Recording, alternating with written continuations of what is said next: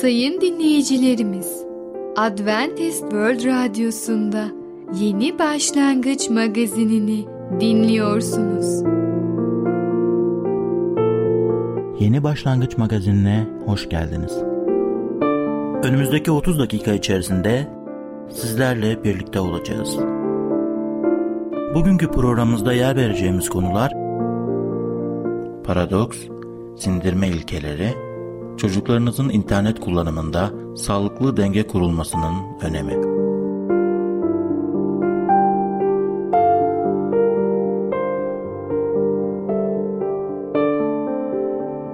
Adventist World Radyosu'nu dinliyorsunuz.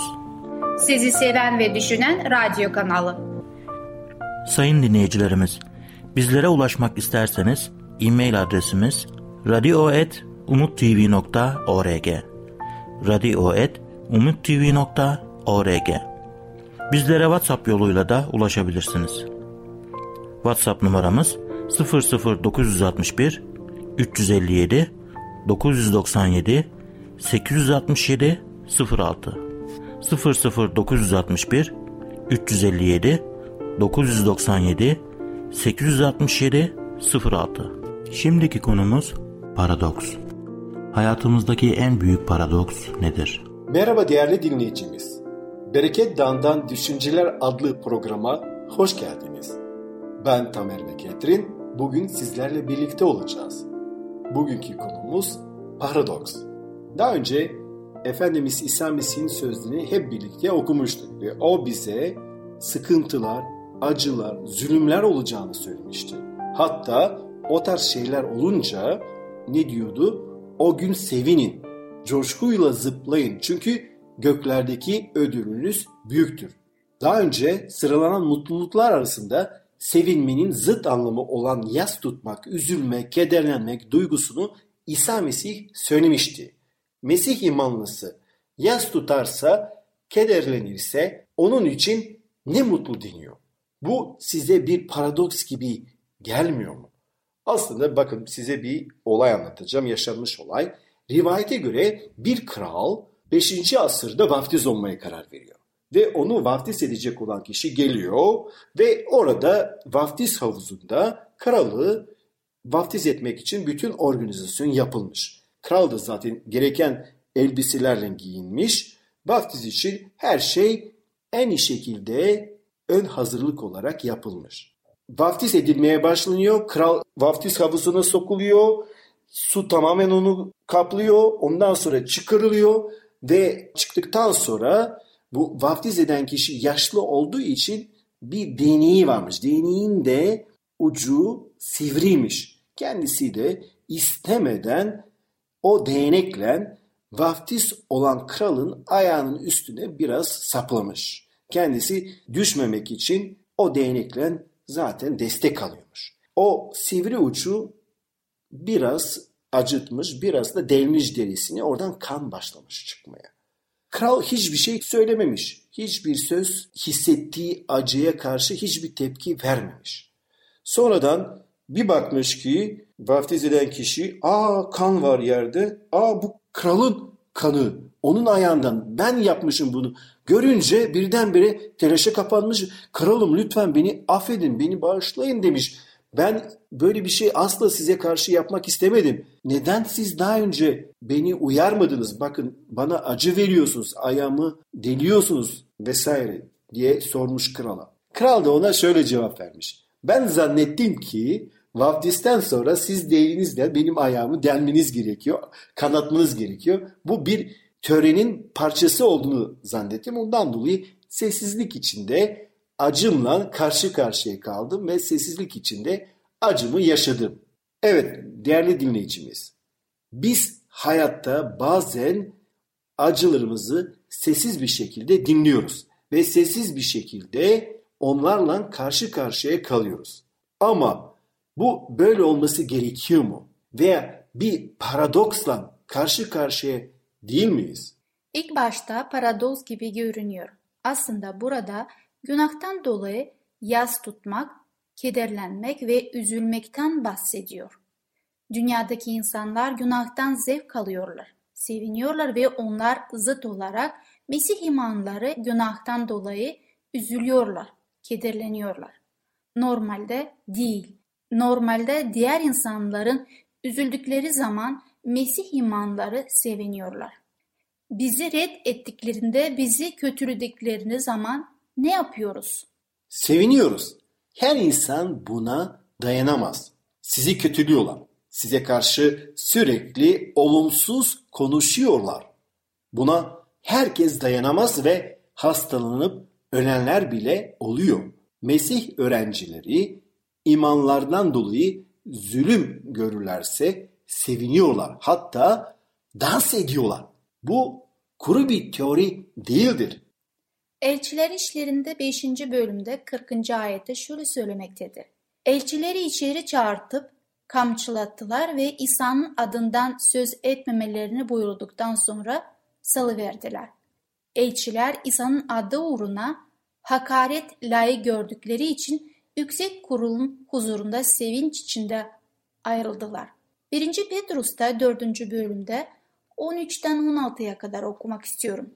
Tersine Mesih'in acıların ortak olduğunuz oranda sevinin ki Mesih'in görkemi gördüğünde de sevinçle coşarsınız.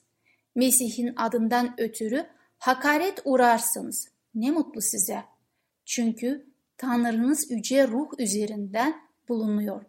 Hiçbiriniz katil, hırsız, kötülük yapan ya da başkalarının işine karışan biri olarak acı çekmesin. Ama Mesih imanlısı olduğu için acı çeken bundan utanç duymasın.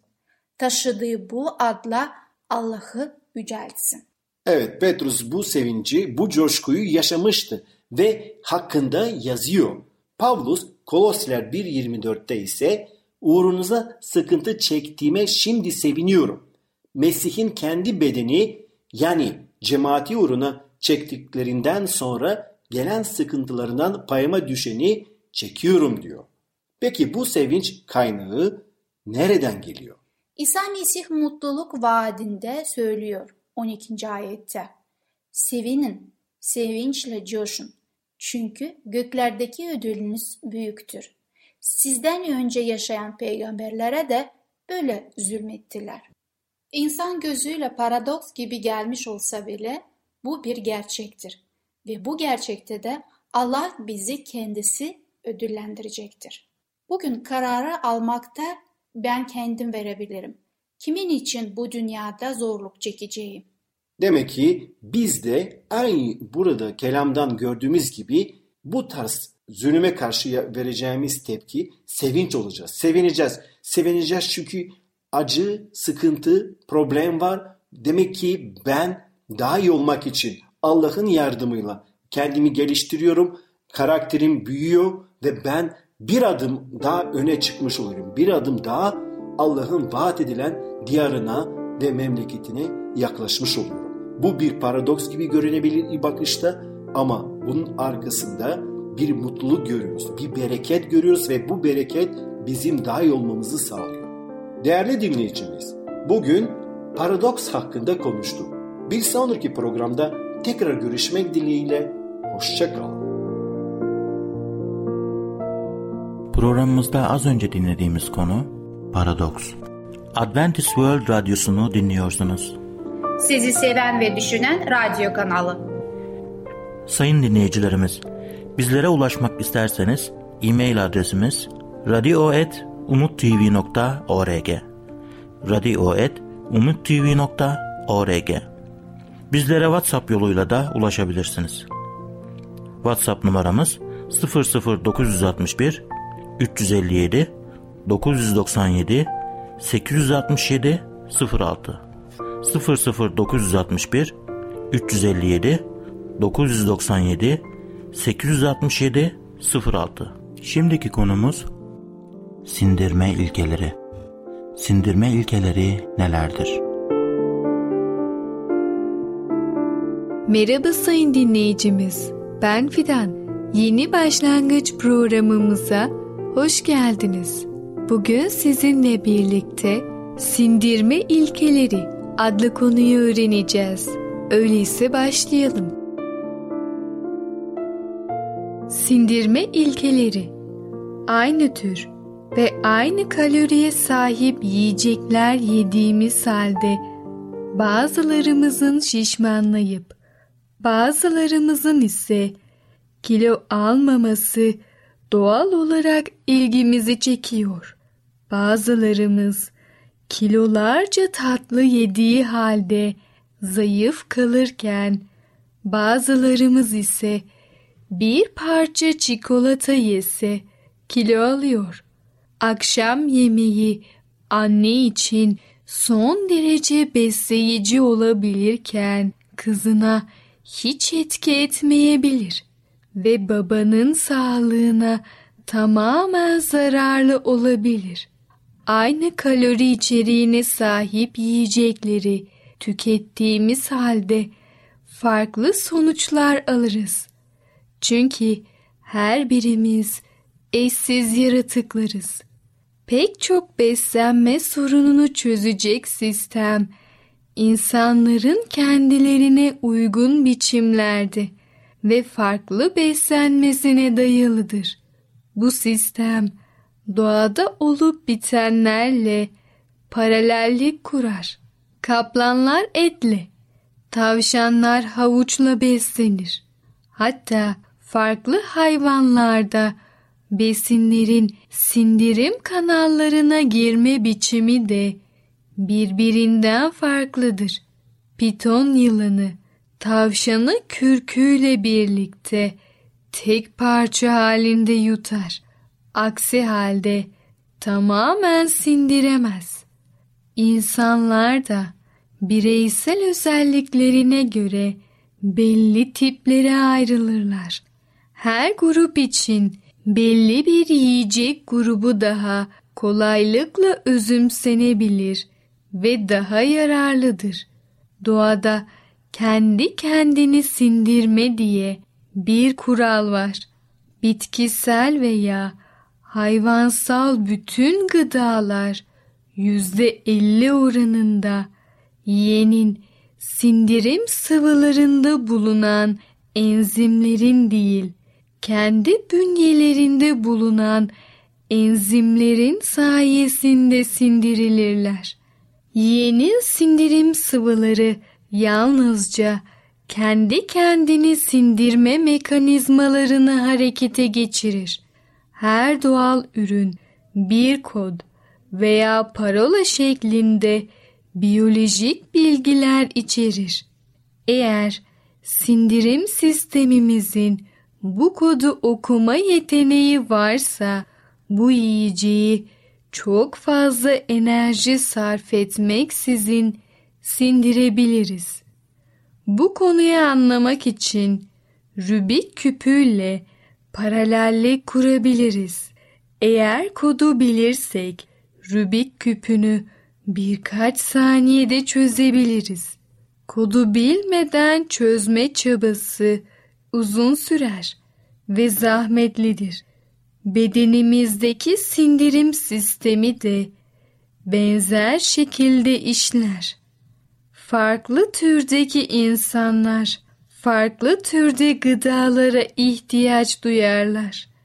Eğer bedenimizi kendimize uygun olmayan tipteki gıdalarla beslemeye çalışırsak zayıf düşer ve hastalanırız.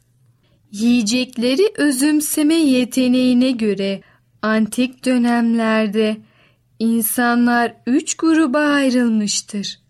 X yani rüzgar, Y safra ve Z mukoza grubu. X grubunun fiziksel özellikleri ince kemikli, zayıf, kısa veya orta boylu, hasta görünüşlüdür. Doğaları gereği daima soğuk ve utangaçtırlar. İnce yapılı, soğuk ve kuru elleri vardır. Hızlı hareket ederler. Hafif ve yumuşak bir yürüyüşleri vardır. Fizyolojik özellikleri Rejim yapmadıkları halde kiloları sabittir. Sık sık sindirim sorunları yaşarlar. Uykuları hafiftir, az uyurlar. Psikolojik ve zihinsel özellikleri neşeli ve enerjiktirler. Hızlı öğrenir ve çabuk unuturlar.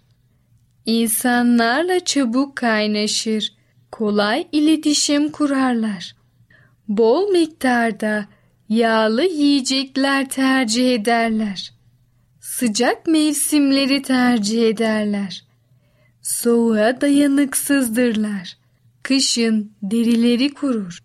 Cilt kuruluğu, kabızlık, eklem ve kemik ağrıları gibi sağlık sorunları yaşarlar.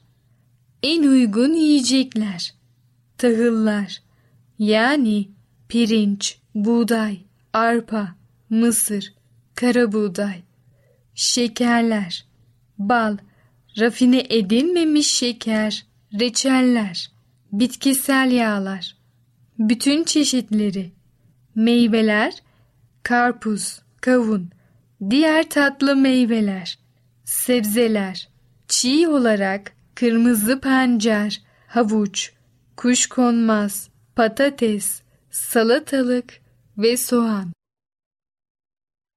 Evet sayın dinleyicimiz, sindirme ilkeleri adlı konumuzu dinlediniz. Artık siz de sindirimin nelerini etkilediğini ve X tipi insanları tanıyorsunuz.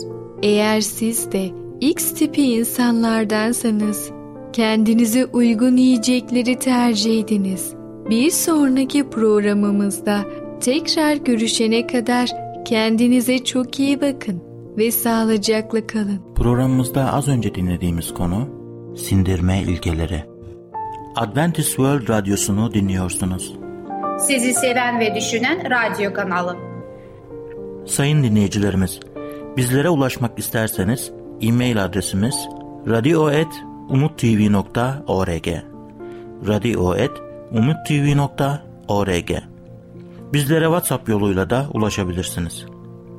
WhatsApp numaramız 00961 357 997 867 06 00961 357 997 867 06 Şimdiki konumuz çocuklarınızın internet kullanımında sağlıklı denge kurulmasının yolları. Saplantılı bilgisayar ve internet kullanımı neye yol açar? Merhaba sevgili dinleyicilerimiz. Çocuk Eğitim adlı programımıza hoş geldiniz. Ben Müberra.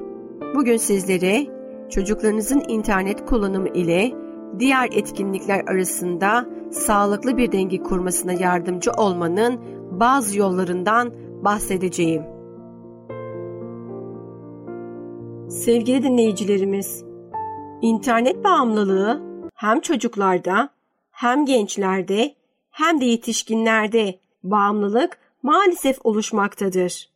İnternet bağımlılığından kurtulmak isteyenlere günlük internet kullanım saatlerini değiştirmek, örneğin bir mutfak saati yardımıyla bilgisayarı kapatmasını hatırlatmak, haftalık internet kullanımı hedefi, çizelgeleri yapıp bunları kaydetmek, internet orucuna girmek, küçük hafıza kartlarına internetin faydaları ve zararlarını yazmak, bu deftere de olabilir, destek grupları ya da aile terapisi gibi yöntemleri önerebiliriz. Evet sevgili dinleyicilerimiz, çocuklarımızda internet bağımlılığı belirtilerini arayın. Çocuğunuzun internet kullanımının okuldaki performansını, sağlığını, ailesiyle ve arkadaşlarıyla ilişkilerini etkileyip etkilemediğini kendinize sorun. Çocuklarınızın çevrim içi ortamda ne kadar zaman geçirdiğini belirleyin ve yardım alın. Çocuğunuz bilgisayar ve internet bağımlılığı belirtileri gösteriyorsa profesyonel bir danışmana başvurun. Saplantılı bilgisayar ve internet kullanımı depresyon, öfke ve özgüven eksikliği gibi başka sorunların belirtisi olabilir. Kendi internet kullanımınız diğer etkinliklerinizle dengeli mi? Unutmayın, çocuğunuzun örnek alacağı ilk kişi sizsiniz. Çocuğunuza internet kullanımını yasaklamayın. Çoğu çocuğun sosyal hayatının önemli bir parçasıdır. Bunun yerine çocuklarınızın çevrim içi olarak ziyaret edebileceği sitelere ve neler yapabileceklerine yönelik internet kullanımıyla ilgili aile kuralları belirleyin. Bu kurallar şunları içerebilir. Her gün belirli bir süre çevrim içi olma, ödevleri bitinceye kadar internette gezinememe veya anlık iletileri kullanamama, sohbet odalarına veya çevrim içi yetişkin sitelerine girememe gibi yöntemleri kullanabilirsiniz. Evet sevgili anne babalar, bilgisayarı açık tutun. Bilgisayarı çocuğunuzun odasına değil, evin ortak kullanım alanlarından birine kurun ve çocuklarınıza alternatifler sunun. Çocuğunuz yalnızca çevrim içi video oyunlarıyla ilgileniyorsa, en sevdiği oyunla ilişkili çevrim dışı bir etkinlik önerin. Arkadaşlarına sosyal ortamlarda daha fazla zaman ayırmaları sağlanmalıdır. Sosyal aktiviteler, sinema, tiyatro, müze, sportif faaliyetlere zaman ayırması için ortam hazırlamalısınız. Arkadaşları ile internet dışı yollarla iletişim kurması özendirilmelidir. Evet sevgili anneler babalar, gençlere daha fazla kaliteli zaman ayırın ve sorunları ile ilgilenin. Okul ve arkadaş çevreleri hakkında bilgi almak üzere gençle sohbet etmeli, hoşlandığı, ilgi duyduğu konular ile kaygı ve sorunlarını aile ile konuşması için teşvik edilmelidir. Gençlerden aile sorumluluklarını paylaşmaları istenmeli. Belirli görevleri yerine getirmeleri sağlanmalıdır. Evet sevgili dinleyicilerimiz, internet ve bilgisayar bağımlılığında bağımlı olunan nesneyi ortadan kaldırmak veya tümüyle yasaklamak mümkün değildir. Bu nedenle hedef bilgisayar kullanımını kontrol altına almak olmalıdır. Özellikle gençlerde büyük bir sorun olarak gözüken bu durum ebeveyn çocuk ilişkisini de olumsuz etkilemektedir. Hedefi kontrol altına almak olunca öncelikle iyi bir pazarlık yapılmalıdır. Ne kadar süre bilgisayar başında kalabilir genç? Bu durum tüm ayrıntılarıyla ortaya konmalıdır. Bununla ilgili sıkı bir pazarlık yapılmalıdır. Sevgili dinleyicilerimiz, pazarlık demek pazarlamak demektir. Bu nedenle fikrinizi empoze etmek yerine fikrinizi pazarlamaya çalışın. Yani o sizin fikrinizi satın alsın. Ortak bir noktada buluşun. Buluştuğunuz ortak nokta için yazılı bir sözleşme yapın. Gençlere güvenmeyin çünkü unuturlar. Ama gerçekten unuturlar. Bu nedenle anlaşma bir sözleşme haline getirilmelidir. Sözleşmede gencin bilgisayar başında kaldığı süre bu süreye uymazsa yaptırımların neler olduğu, uyarsa kazanımlarının neler olabileceği gibi ayrıntılar yer almalıdır. Sözleşme herkesin görebileceği bir yere konmalıdır. Dikkat edilmesi gereken nokta kuralların uygulanabilir olmasıdır. Bilgisayardaki tutkusuna göre kurallar konulmalıdır. Evet sevgili dinleyicilerimiz, internet bağımlılığı durumunda onu başka şeylerle kontrol etmek daha yararlı olur. Örneğin okul başarısında bilgisayar yasak demek yerine eğer notların düşerse bilgisayar kullanımını kısıtlayacağım demek çok daha iyi sonuçlar verebilmektedir. Okul başarısı iyi olursa zaten bilgisayar kullanımını kontrol altına almış demektir. Çocuklarımızın internet kullanımında sağlıklı denge kurmak önemlidir. Evet sevgili dinleyicilerimiz, bugünkü programımızın da sonuna geldik. Bir sonraki programda görüşmek dileğiyle. Esen kalın, hoşça kalın. Programımızda az önce dinlediğimiz konu, çocuklarınızın internet kullanımında Sağlıklı denge kurulmasının yolları. Adventist World Radyosu'nu dinliyorsunuz. Sizi seven ve düşünen radyo kanalı. Sayın dinleyicilerimiz, bizlere ulaşmak isterseniz e-mail adresimiz radio.umutv.org radio.umutv.org Bizlere WhatsApp yoluyla da ulaşabilirsiniz. WhatsApp numaramız 00961 357 997 867 06 00961 357 997 867 06 Gelecek programımızda yer vereceğimiz konular dedikodu, yanlış yapmaktan korkma, inatlaşan çocuklara nasıl davranılmalı? Yeni Başlangıç adlı programımızı pazar, salı ve perşembe günleri aynı saatte dinleyebilirsiniz. Bir programımızın daha sonuna geldik. Bir dahaki programda görüşmek üzere, hoşçakalın.